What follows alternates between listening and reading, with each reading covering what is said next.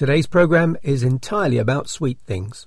We speak to one of Cambridgeshire's beekeepers to find out about honey and how bees work. You're listening to The Science Show on Cambridge 105. In this section called Scientists at Work, we talk to people who, for some reason or another, find themselves working, researching, or thinking about science in Cambridge, England. Let's get right on with today's topic. It was by chance that I met Steve Poyser give a talk at a village event. He keeps hundreds of thousands of bees, and so I went to see him. I, am a hobby beekeeper who, for various reasons, have ended up keeping up to 20 hives of bees for my own personal use, and then the surplus honey is disposed of. But I have become a member of the Cambridge Beekeepers Association and have been for 30 years, and have past been uh, secretary, chairman, show secretary. Now, you're going to help fill in some gaps in my education about bees. Well, the first thing to understand is the bees, in that there is only one species of honeybee within the UK, but there are over 20 types of bumblebee and over 200 sorts of solitary bee. So we're dealing with only one specific insect, the honeybee. First question that comes to mind what is honey? Honey is a collection of nectars which the bees will collect, take back to the hive. They do not collect honey, they collect nectar from the flowers, which is basically a bribe given by the flowers to enable the bees to come to pollinate the flowers and the act of pollination is a byproduct of the bees robbing the flowers of the nectar. They bring that nectar back. It will have a water content of between 30% and 90% depending on the different flowers. The bees have to then evaporate the moisture out of that, which they do within the hive, to get it down to 20% or below in order for it to become honey. They cannot store it above 20% moisture, otherwise, it will ferment. So they have to reduce the moisture content down. And depending on what flowers they've been feeding on, that's how you arrive at different honeys with colour, flavour, aroma, texture, speed of setting. All of that is dictated by the bees. The honey itself is a combination of sugars once they have done the processing, with about 79% sugar of different sorts, and this is fructose, dextrose, sucrose, and other bits and pieces there is only about 3% of other things within the honey which actually makes the difference between different flavours. The vast majority of it is exactly the same. Oh. And you cannot artificially make honey. You can only have honey from honeybees because the process of them evaporating the moisture out, they absorb some honey within to their what they call a honey stomach, and then they pass it backwards and forwards between bees, regurgitating it and evaporating the moisture away adding amino acids and other things from within themselves, that is what will create the honey. Okay, is it a product of digestion of some kind? It's not digestion. No, they never actually digest it. They have a, effectively a series of stomachs, and they hold it in the first stomach and can regurgitate it. If it goes beyond the first stomach, then they will consume the honey and use it as fuel for themselves, or they have the ability, having eaten some honey, to effectively decide I'm not going to use it as fuel, I'm going to make wax, and they will convert that honey into beeswax and exude particles of beeswax from special glands, which they're then able to make into their comb. So, honey can, by a single insect, either be used as fuel or be converted into beeswax. Goodness me! So the beeswax is a converted product. Converted uh, honey within the bee and it takes them between five and seven pounds of honey to make a pound of beeswax. That's the most expensive bit. That is, yes, if, if, you're a beekeeper trying to produce honey, then you try to recycle as much wax as possible within the beehive by extracting the honey, leaving the cells virtually intact so that when they go back in, the bees can refill them with honey, but they don't have to rebuild all the wax cells. Because that's going to cost, that's you, going to cost you a lot of production, yes, and time and effort by the bees because it takes them a lot of time as well to actually make beeswax. Because it's not just one bee that makes it, there will be hundreds all clustered together trying to generate enough heat to exude these particles of beeswax from one another, and then with their mouth and their front legs and head parts, they will be able to manipulate these into hexagonal cells, all of which are identical, all of which slightly slope downhill to a centre spine. They are diagonally and horizontally slightly offset from the ones the other side of the frame, so that they all interlock at the bottom to give the strength to hold the, the weight of the honey when it's in the cells. It must be awesome to think how this comes together. Yes, the conception of sort of humans trying to do something equivalent is, is very difficult to understand because obviously they're not writing down things, there's no foreman, there are no computers involved, and yet all of these bees will be working several inches apart in the dark, producing identical cells of wax, all of which interlock together with no blueprint. Okay. Tell me about the exploration for okay. honey. Honeybees will fly up to a mile and a half in any direction from the hive. So a three mile diameter circle from the hive, that is their collecting range, that's their normal range. When a bee goes off, it goes off usually having been told by the other bees what to go and collect, and that's all done by bee dances within the hive. Mm-hmm. So it goes off with a, a, an, in a known direction to collect a product, and that product is often nectar. It will bring the nectar back and then it will regurgitate that into the hive so that the other bees can then work it, and off it will go back and backwards and forwards, backwards and forwards. Because a honeybee, when it hatches during the spring and summer, lives for about six weeks. The first three weeks it's in the hive, doing hive duties, cleaning, making wax, processing honey, feeding the young bees. It's only for the last three weeks of its life it flies. And in those three weeks, it's actually flying basically flat out, backwards and forwards, weather permitting, collecting either nectar, pollen, water, or propolis. Those are the four things the bees will collect. One bee in its lifetime will collect enough nectar to process to be made into approximately one twelfth of a teaspoonful of honey. Wow. So if people see a honeybee and they try to revive it because it's looking a bit dopey or a bit lost, then actually it's a, a cost negative if they're feeding it more than a twelfth of a teaspoonful of honey because it's going to have consumed or wasted more than that than it could possibly have collected in its life. Which is B negative equity. It is. Similarly, the distances involved one bee flying a mile and a half in each direction to collect this nectar. Mm-hmm. If one bee collected all of the, the nectar to produce one jar of honey, that's a pound of honey, it would have to fly the equivalent of 43,000 miles just to collect enough nectar to produce one jar of honey. Similarly, it would have to visit approximately 2 million flowers.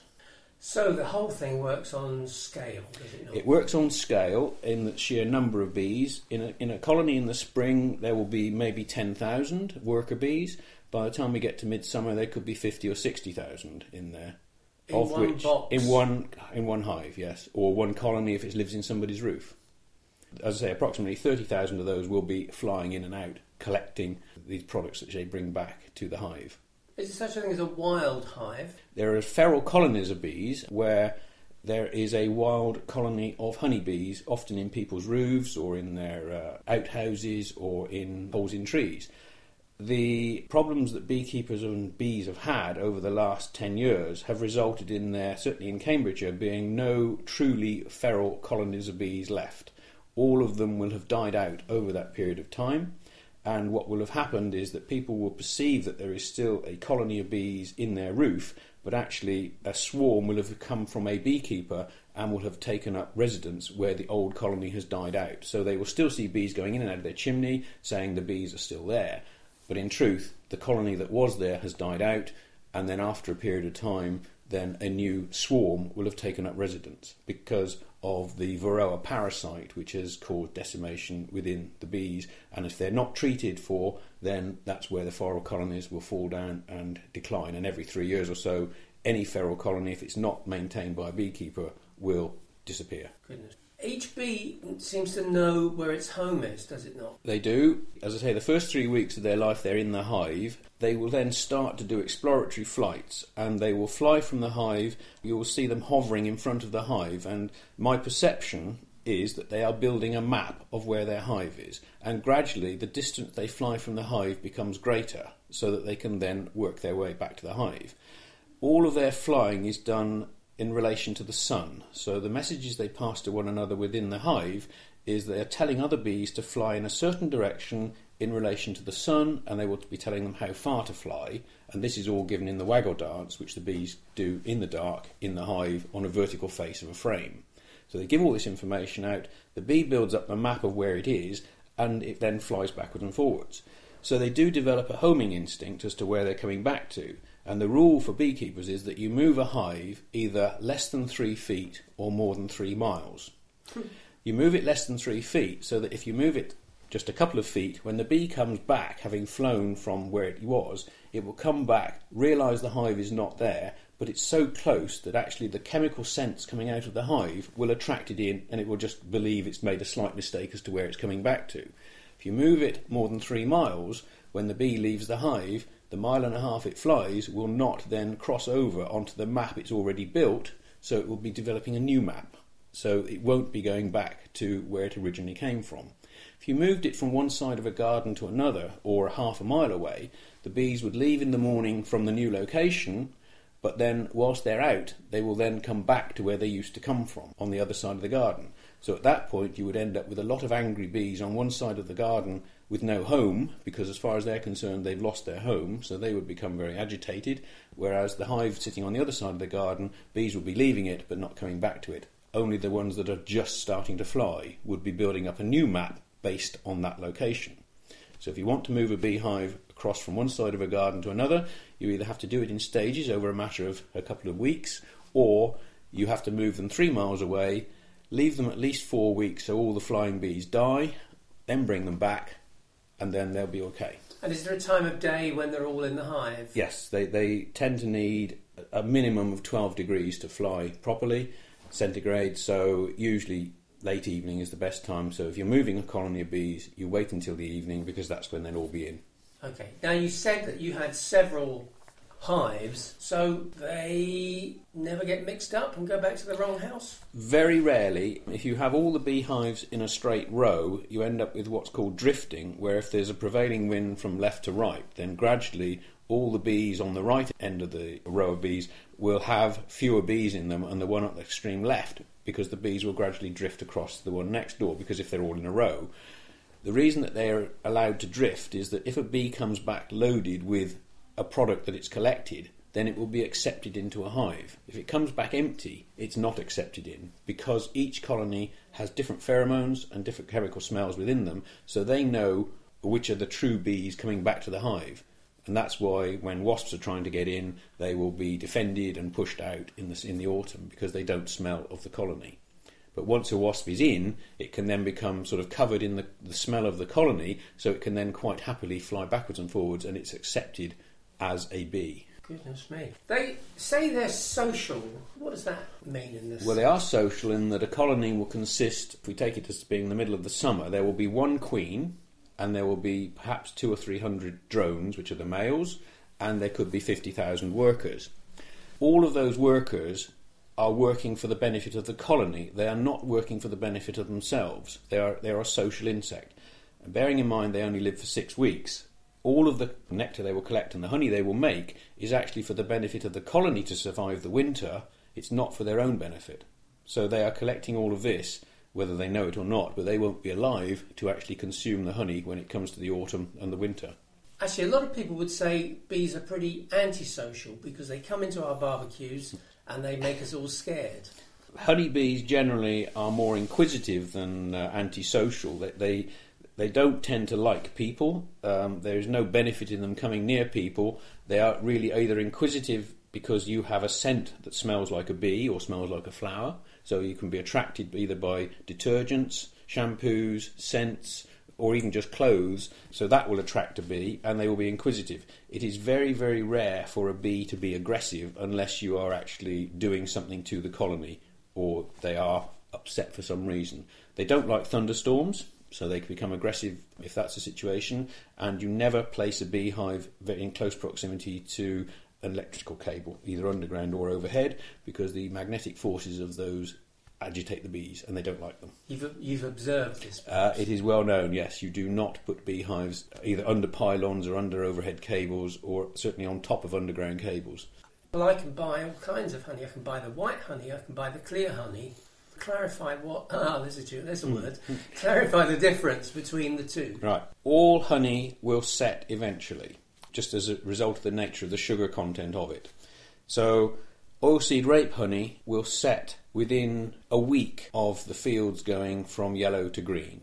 And it will set solid in the hive to such a degree that the bees won't even be able to eat it without them fetching water to dilute it. Lime honey will take maybe four years to set, and it takes a very long time to crystallise. The beekeeper will usually take off the honey from the hive and will then store it and allow it to set. That first set tends to produce quite coarse crystals of sugar. Then the beekeeper will warm it up to a degree and to liquefy it and will then either process it by filtering and putting it into jars and selling it as liquid honey or they will blend it with a honey that has already set and that is what produces what you call the white honey which is creamed honey where the sugar crystals that you have already allowed to set you blend at a rate of about 10% of those to, to 90% of liquid honey which then stimulates all of the whole of that honey by mixing that very thoroughly to set to the same consistency of the seeded crystals that you put in. That's how you end up with a margarine type spread of set honey. Similarly, those crystals can be melted down, so by merely warming that jar of honey up, it will go back to liquid honey and it will be impossible to tell it from a jar of liquid honey next to it. Goodness me. You said aging had something to do with the setting Yes, the, the, the, the, stuff in the shop doesn't seem to turn from brownie liquid to white creamy, does it? No, it, it will eventually, and there's nothing wrong with it. It is a natural process, and it's actually a sign of quality where it starts to granulate. People will perceive that a jar of liquid honey that suddenly got what looks like bits of grit and granules at the bottom of it or halfway up the jar, it must be going off. No, it's actually a sign of quality, those sugar crystals just growing in the honey in order to liquefy it again, you just warm it up slightly and it will go back to a liquid state and away you go again. So there is no need to actually throw honey away that has started to crystallize. What is the benchmark of good honey? All honey will taste differently depending on what the flowers are. Personally, I like the light, what I would call aromatic, flowery honey, which tends to be quite light in colour. Other people like very dark honey, which can be ivy or one of the sort of uh, more tree based honeys as opposed to flowers. So they will produce a darker honey which tends to be thicker, stronger in flavour, very pungent, and you don't need much of it to significantly impart that flavour through the whole of the product you're trying to eat. Whereas the more floral honeys, you would. Mm. Put to mind a programme the other week about the commercial hives where people take lorries and trainloads of beehives to certain parts of California yes. to pollinate the almond Almonds. crops and so on, and off to Florida mm. to do the yes. citrus. Does that exist in this country? Nothing to the same degree. The problems that the American beekeepers have had, which they have classified as colony collapse disorder, has not been experienced within the UK it is thought, particularly by British beekeepers, to be as a result of the significant distances, thousands of miles, these bees are transported, and perhaps three or four hundred hives of bees on one lorry, all taken to one location and then placed in the middle of almond groves wider in scope than the one and a half miles the bees can fly. So the only thing the bees can feed on are almonds. Almonds produce very little nectar, so, in order to keep the bees alive, they are actually fed sugar syrup at the same time as only collecting a single pollen from the almonds because there's very little nectar. So, if a bee is transported thousands of miles, placed with hundreds of other colonies in close proximity, fed a single food with only artificial sugar syrup, then they wonder why their bees are stressed. Stress is one of the things that will kill bees. They've also now got the varroa mite in America, so that's also causing them issues. All of these things, unfortunately, have resulted, we believe, as beekeepers, or I do, that this is what has actually caused the problems within America. We do not have the same problems within the UK. Who, who's doing research on this kind of thing?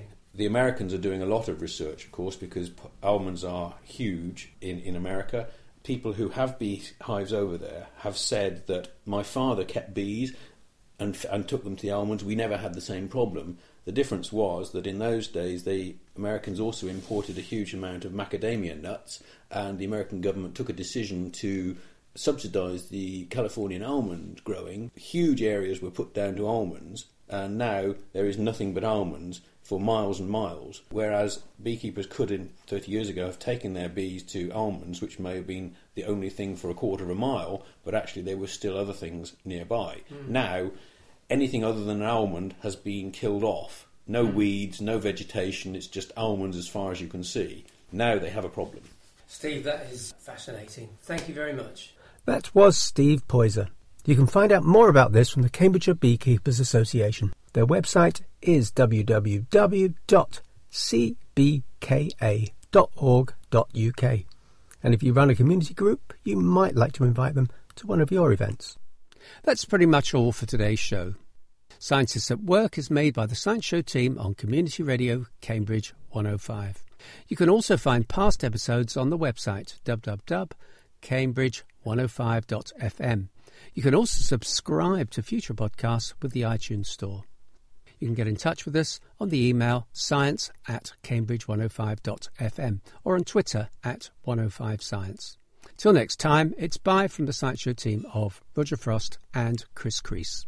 You're listening to The Science Show on Cambridge 105.